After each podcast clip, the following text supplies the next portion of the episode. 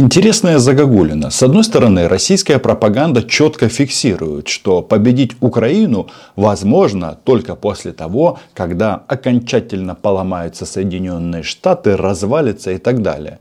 И тут некоторые нюансы в американской политике прослеживаются. И в обозримом будущем что-то мне подсказывает, мы своей военной помощи оттуда не дождемся. Но мир не без добрых людей. А, почему? Потому что союзников-то у нас, а, ну, в целом два. Это Европа, Европейский Союз, ну и, конечно, Соединенные Штаты. Пока в Штатах выборы и вот эти вот бесконечные дискуссии, кто же победит Путина, чтобы показать это избирателям на выборах, победит Путина украинский народ, но американским оружием хитренько там все устроено, но, слушайте, от нас, по-моему, это не сильно зависит, поэтому а, нужно искать способы, что делать сейчас. И, внимание, вчера а, Джозеп Барель, это очень важный чиновник в Европейском Союзе, который отвечает за внешнюю политику, что он говорит? Что в принципе-то у Европы есть все возможности поставлять Украине боеприпасы и производится этих боеприпасов достаточно. Нужно в этот вот момент просто сократить или приостановить реэкспорт, или, простите, экспорт снарядов в третьи страны. То есть работать исключительно на победу Украины. Сказал он это вчера. И что произошло сегодня? Барель в Киеве и уверен, что вчерашнее заявление Бареля и сегодняшний его приезд в украинскую столицу а, вещи связанные. Между прочим, там на болотах фиксируют, что с боеприпасами у нас ситуация налаживается. Это говорит пропаганда. При, при этом, если вспоминаем слова Бореля, что они направят 530 тысяч боеприпасов, э, из которых будет много снарядов 155-го калибра, здесь немножко цифры как бы не сходятся, потому что вся Европа отчитала, что они где-то около 400 тысяч снарядов произвели за год. То есть эта цифра гораздо меньше. А где еще 130 тысяч? А 130 тысяч это как раз тех складов, которые сейчас высвобождаются – под новые снаряды, которые будут производить Соединенные Штаты Америки. Тут прикольно следующее, что несмотря на то, что Штаты в целом э, рискуют уйти в изоляционизм, а, в Москве продолжают смотреть на Вашингтон как что-то самое главное, где принимаются ключевые решения. И вот тут нам рассказывают, что все делается для военно-промышленного комплекса Соединенных Штатов. Европейские деньги все пойдут именно в Америку. Ну, ребята, нет, так оно не работает. Вот этих 50 миллиардов евро, которые выделяет Европейский Союз, там большая часть будет отправлена на оборонные заводы, но не на американские а на европейские. И сообщение о том, что, кажется, сейчас снаряды производят и разворачивают производство в каждой европейской стране, включая Венгрию, ну, этих сообщений достаточно. По-моему, только Ватикан и Люксембург к этой коалиции не присоединились. Пока не присоединились. Что важно, считают они европейские производственные мощности и внимание я не сторонник того, что нужно слова российских нацистов воспринимать за чистую монету. Но как бы нам не было тяжело сейчас, вот когда они начинают такие вкрапления делать, что появились у Украины боеприпасы, Барель привез, это первый звоночек того, что вот эти вот наступательные действия Российской фашистской федерации понемножечку а, исчерпываются. Почему? Потому что штурмовики, как говорит Оля, заканчиваются. Прямо сейчас наши штурмовики ведут уличные бои, закрепляются на окраинах. Положение для ВСУ там, судя по всему, настолько плачевное, что в бой ввели американские танки «Абрамс». Это впервые с начала войны во всех непонятных ситуациях вводив в бой танки Абрамс. Согласны? Подписывайтесь на мой YouTube канал, называем здесь вещи своими именами. Это вот, победные реляции, стоны Скобеевой, ну и вообще российской пропаганды по поводу того, что еще чуть-чуть и они Авдеевку возьмут. Ну, в общем, 2-3 дня и будет парад в Авдеевке. с большой вероятностью, что по итогам этих боев от Авдеевки не останется вообще ничего.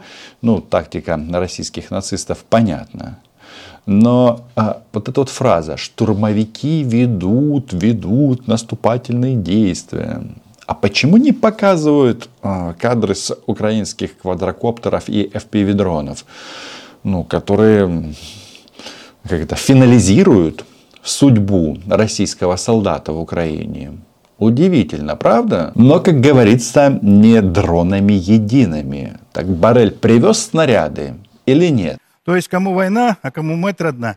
И вот это вот, хм, скажем так, наступательная политика, политика Великобритании, она передается и Украине. Они рисуют там новые границы, продолжают наступать. Я вам скажу, что только на Краснолиманском, Купинском э, направлении за последнюю неделю, за прошедшую неделю, э, противник предпринял 83 атаки. То есть они не сидят в обороне. Не так плохо с боеприпасами, как мы говорим. А я думаю, что 83 плохо, атаки. что было временный период, когда было плохо. То есть они в основном работали 105-м калибром. Но вот есть э, информация о том, что они получили новые САУ Зузана-2. Это, это САУ, который как раз работает по 155-му калибру. Может быть, 152-м у них плохо, а со 155-м у них постепенно налаживается. Но здесь вопрос в следующем. Если они будут активно принимать боевые Э, наступательные действия, тогда расход снарядов будет больше, если оборонительный меньше. В вопросе боеприпасов, конечно же, нужно ориентироваться не на слова российских пропагандистов, а на информацию от наших воинов. Тут э, у нас у всех на наши близкие на войне, и мы прекрасно осознаем реалии. И да, все очень э, сильно отличается на разных участках фронта. Но что говорит усатый пропагандист? Он говорит о том, что меняется. И вот этот вот расклад, сегодня боеприпасов нет, а завтра они могут появиться, или уже появились, это сто процентов. И так, в принципе, вся война. Понятно, что у каждого хорошего командира э, есть такое понятие, когда боеприпасов нет, э, ну, если сильно надо, то мы найдем. Или есть э, тільки для себя. Это, ну, очевидная вещь. И как это, э, есть такая байка военная, что запас карман не тянет. Будем исходить из того, что как минимум на оборонной операции боеприпасы у нас будут в полном объеме от наших европейских союзников. Ну, и продолжать верить, конечно же, надо, что США отремонтируют сами себя, но пока есть как есть. Тем более, ну, все же понимают, FPV-дроны работают очень красочно, но они не могут заменить артиллерию.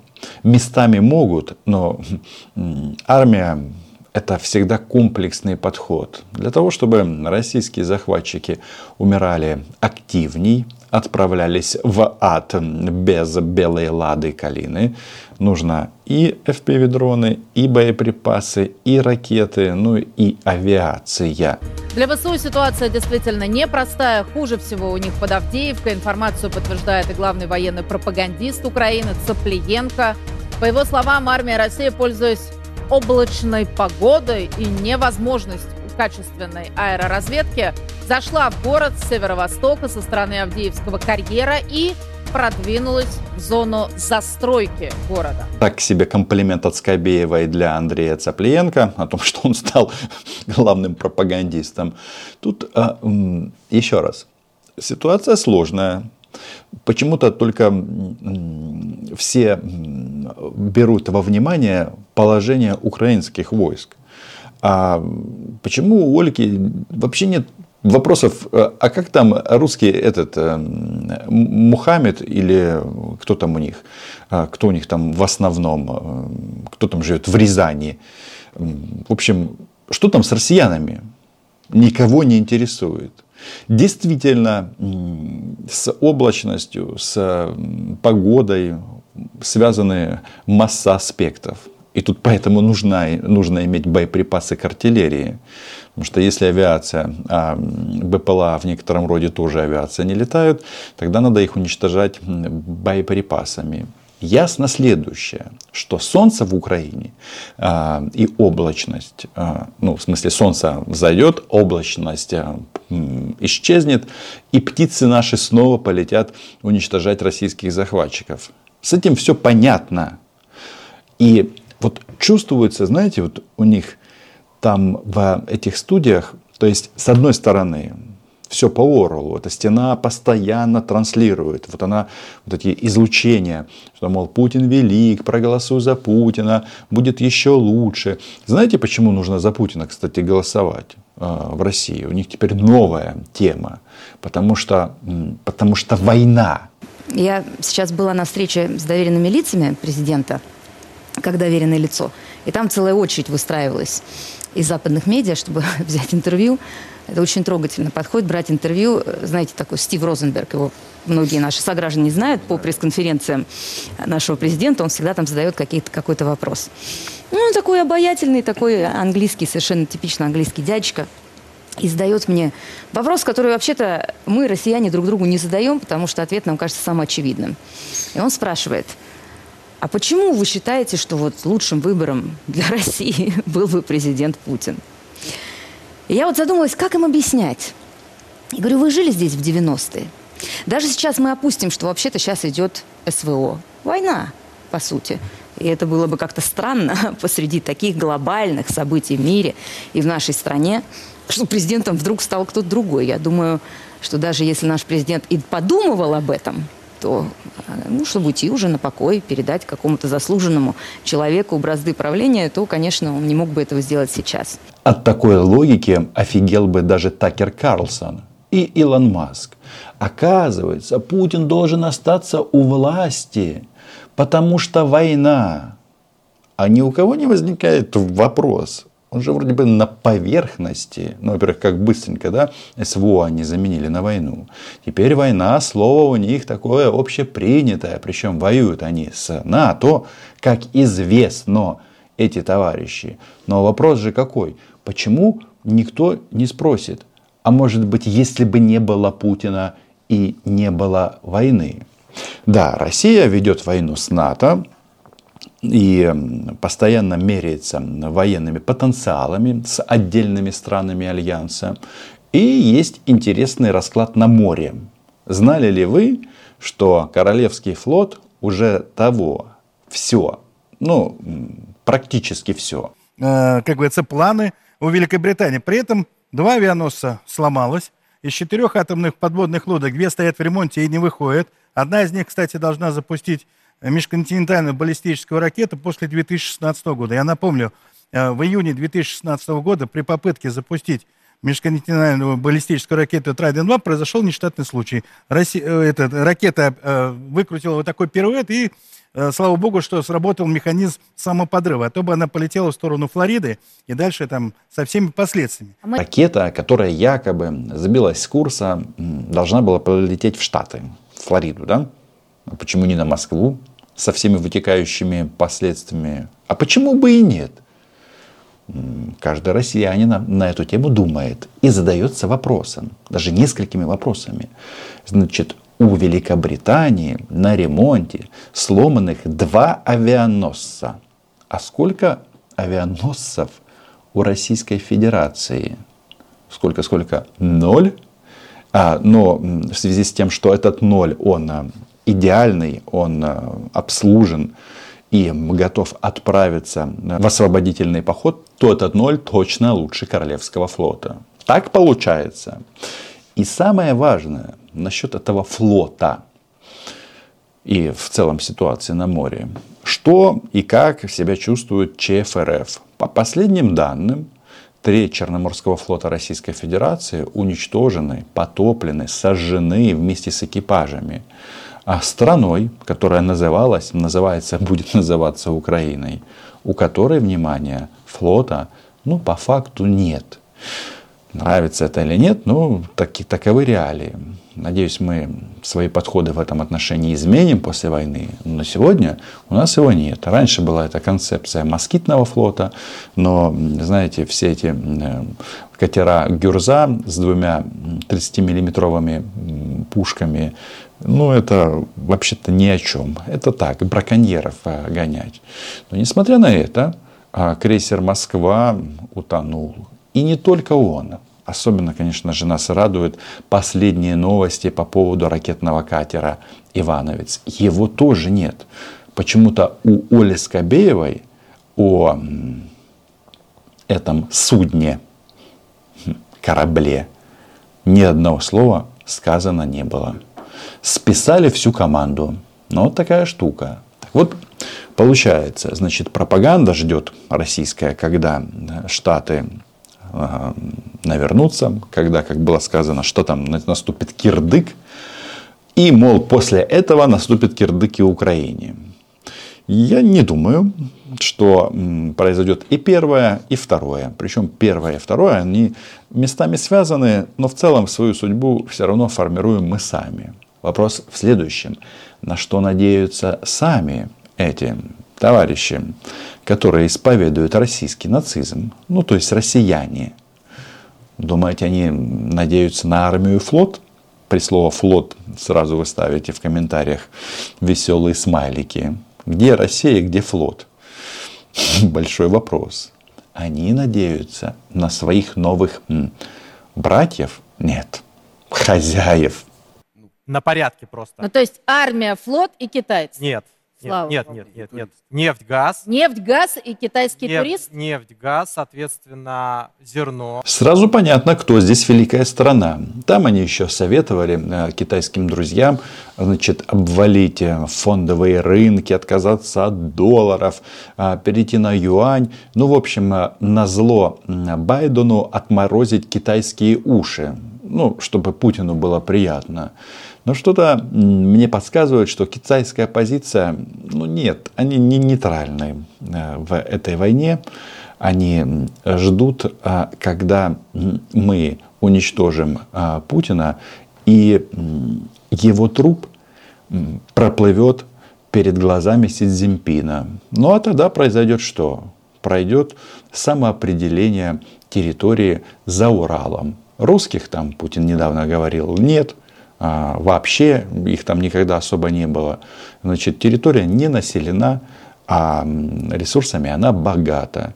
Народ оттуда отправляют на войну против Украины, а у нас как выход всегда один через черный мешок. А китайских друзей, внимание, становится все больше вот уже практически миллионами измеряется. В России пробуют себя утешать тем, что они туристы. Ну, такие туристы, которые в один определенный момент скажут, что мы сюда приезжали не с туристическими целями, а занимались рекогностировкой. И вот теперь она завершена. Стоит отметить, что в 2023 году достаточно высокий уровень туризма проявил себя. Ну, надо отметить, отмечать, что в 2021 году э, въездного и внутреннего въездного. Причем основной как бы объем составили китайские коллеги. Объем больше, чем в 2021 году, ну понятно, по каким, в 2022 году по каким причинам, в 2021 тоже понятно, пандемия. Мы не за счет туризма все-таки устояли, да? Мы устояли за счет много чего. Если мы только за счет чего-то одного бы устояли, как бы, то бы не ну, устояли. Ну, при всем уважении вот. к китайскому туризму, Надо... совсем недавно пустили китайцев, и привезли и они, они уже, пока еще не, не так много. Их уже в 900 тысяч. Ну. Вот, вот это да, это точно. Вот, все остальное, как бы, это надо дождаться. Вот, что касается... Мы рассуждаем на помощь со стороны Пекина, мы же запомнили выступление министра обороны Китая, которое стало возможным только разговора. благодаря связанным американским коллегам. Да, он вот. заявил, что Китай всецело поддерживает Россию в украинской войне. Ничего себе подумали мы тогда. Ну и вот ждем, а вы опять про туристов. Но следует отметить, что это очень большие деньги, особенно для тех, для тех секторов, которые потеряли и туризм. претендуем на больше. Для того, чтобы претендовать на больше, необходимо, чтобы Китай перестал как бы ограничивать э, санкционное воздействие, точнее, как бы э, стал ограничивать его как-то. Вот, поэтому как бы Китай тоже как бы вводит ограничения. Работаю над этим. Заметьте, китайских товарищей, которые приезжают в Россию, а, Мордор мобилизовать или отправить а, в российскую армию как представителей других народов не в состоянии. Почему? Потому что у китайцев другая миссия. Будем это все изучать. Наша задача, а, не терять веру в себя в первую очередь, ну и работать с нашими западными пар- партнерами в части поставок оружия и боеприпасов. Может Европа поставить все, если захочет. А на фоне того, что Штаты поломались, значит, паника в европейских столицах будет нарастать. И они прекрасно понимают, что время, когда можно было надеяться на США, закончилось. А, когда можно было положить болт и на свои армии, и на свою военную промышленность, так, по чуть-чуть изготавливать снаряды на экспорт, и все. Теперь все а, придется делать самим. И, конечно же, тут еще вопрос, кто в ком больше заинтересован. А, страны НАТО, европейские, в Украине, или Украина в европейских странах НАТО. Вполне возможно, что чтобы победить, нужно поиграть в игру, которая называется Синэнергия. Вот так. Подписывайтесь на мой YouTube канал. А, всех военнослужащих, которые видят это видео, пишите в комментариях, есть ли изменения в части боеприпасов. Мы со своей стороны называли и будем называть вещи своими именами. Подписка Украина была, ей будет. Пока.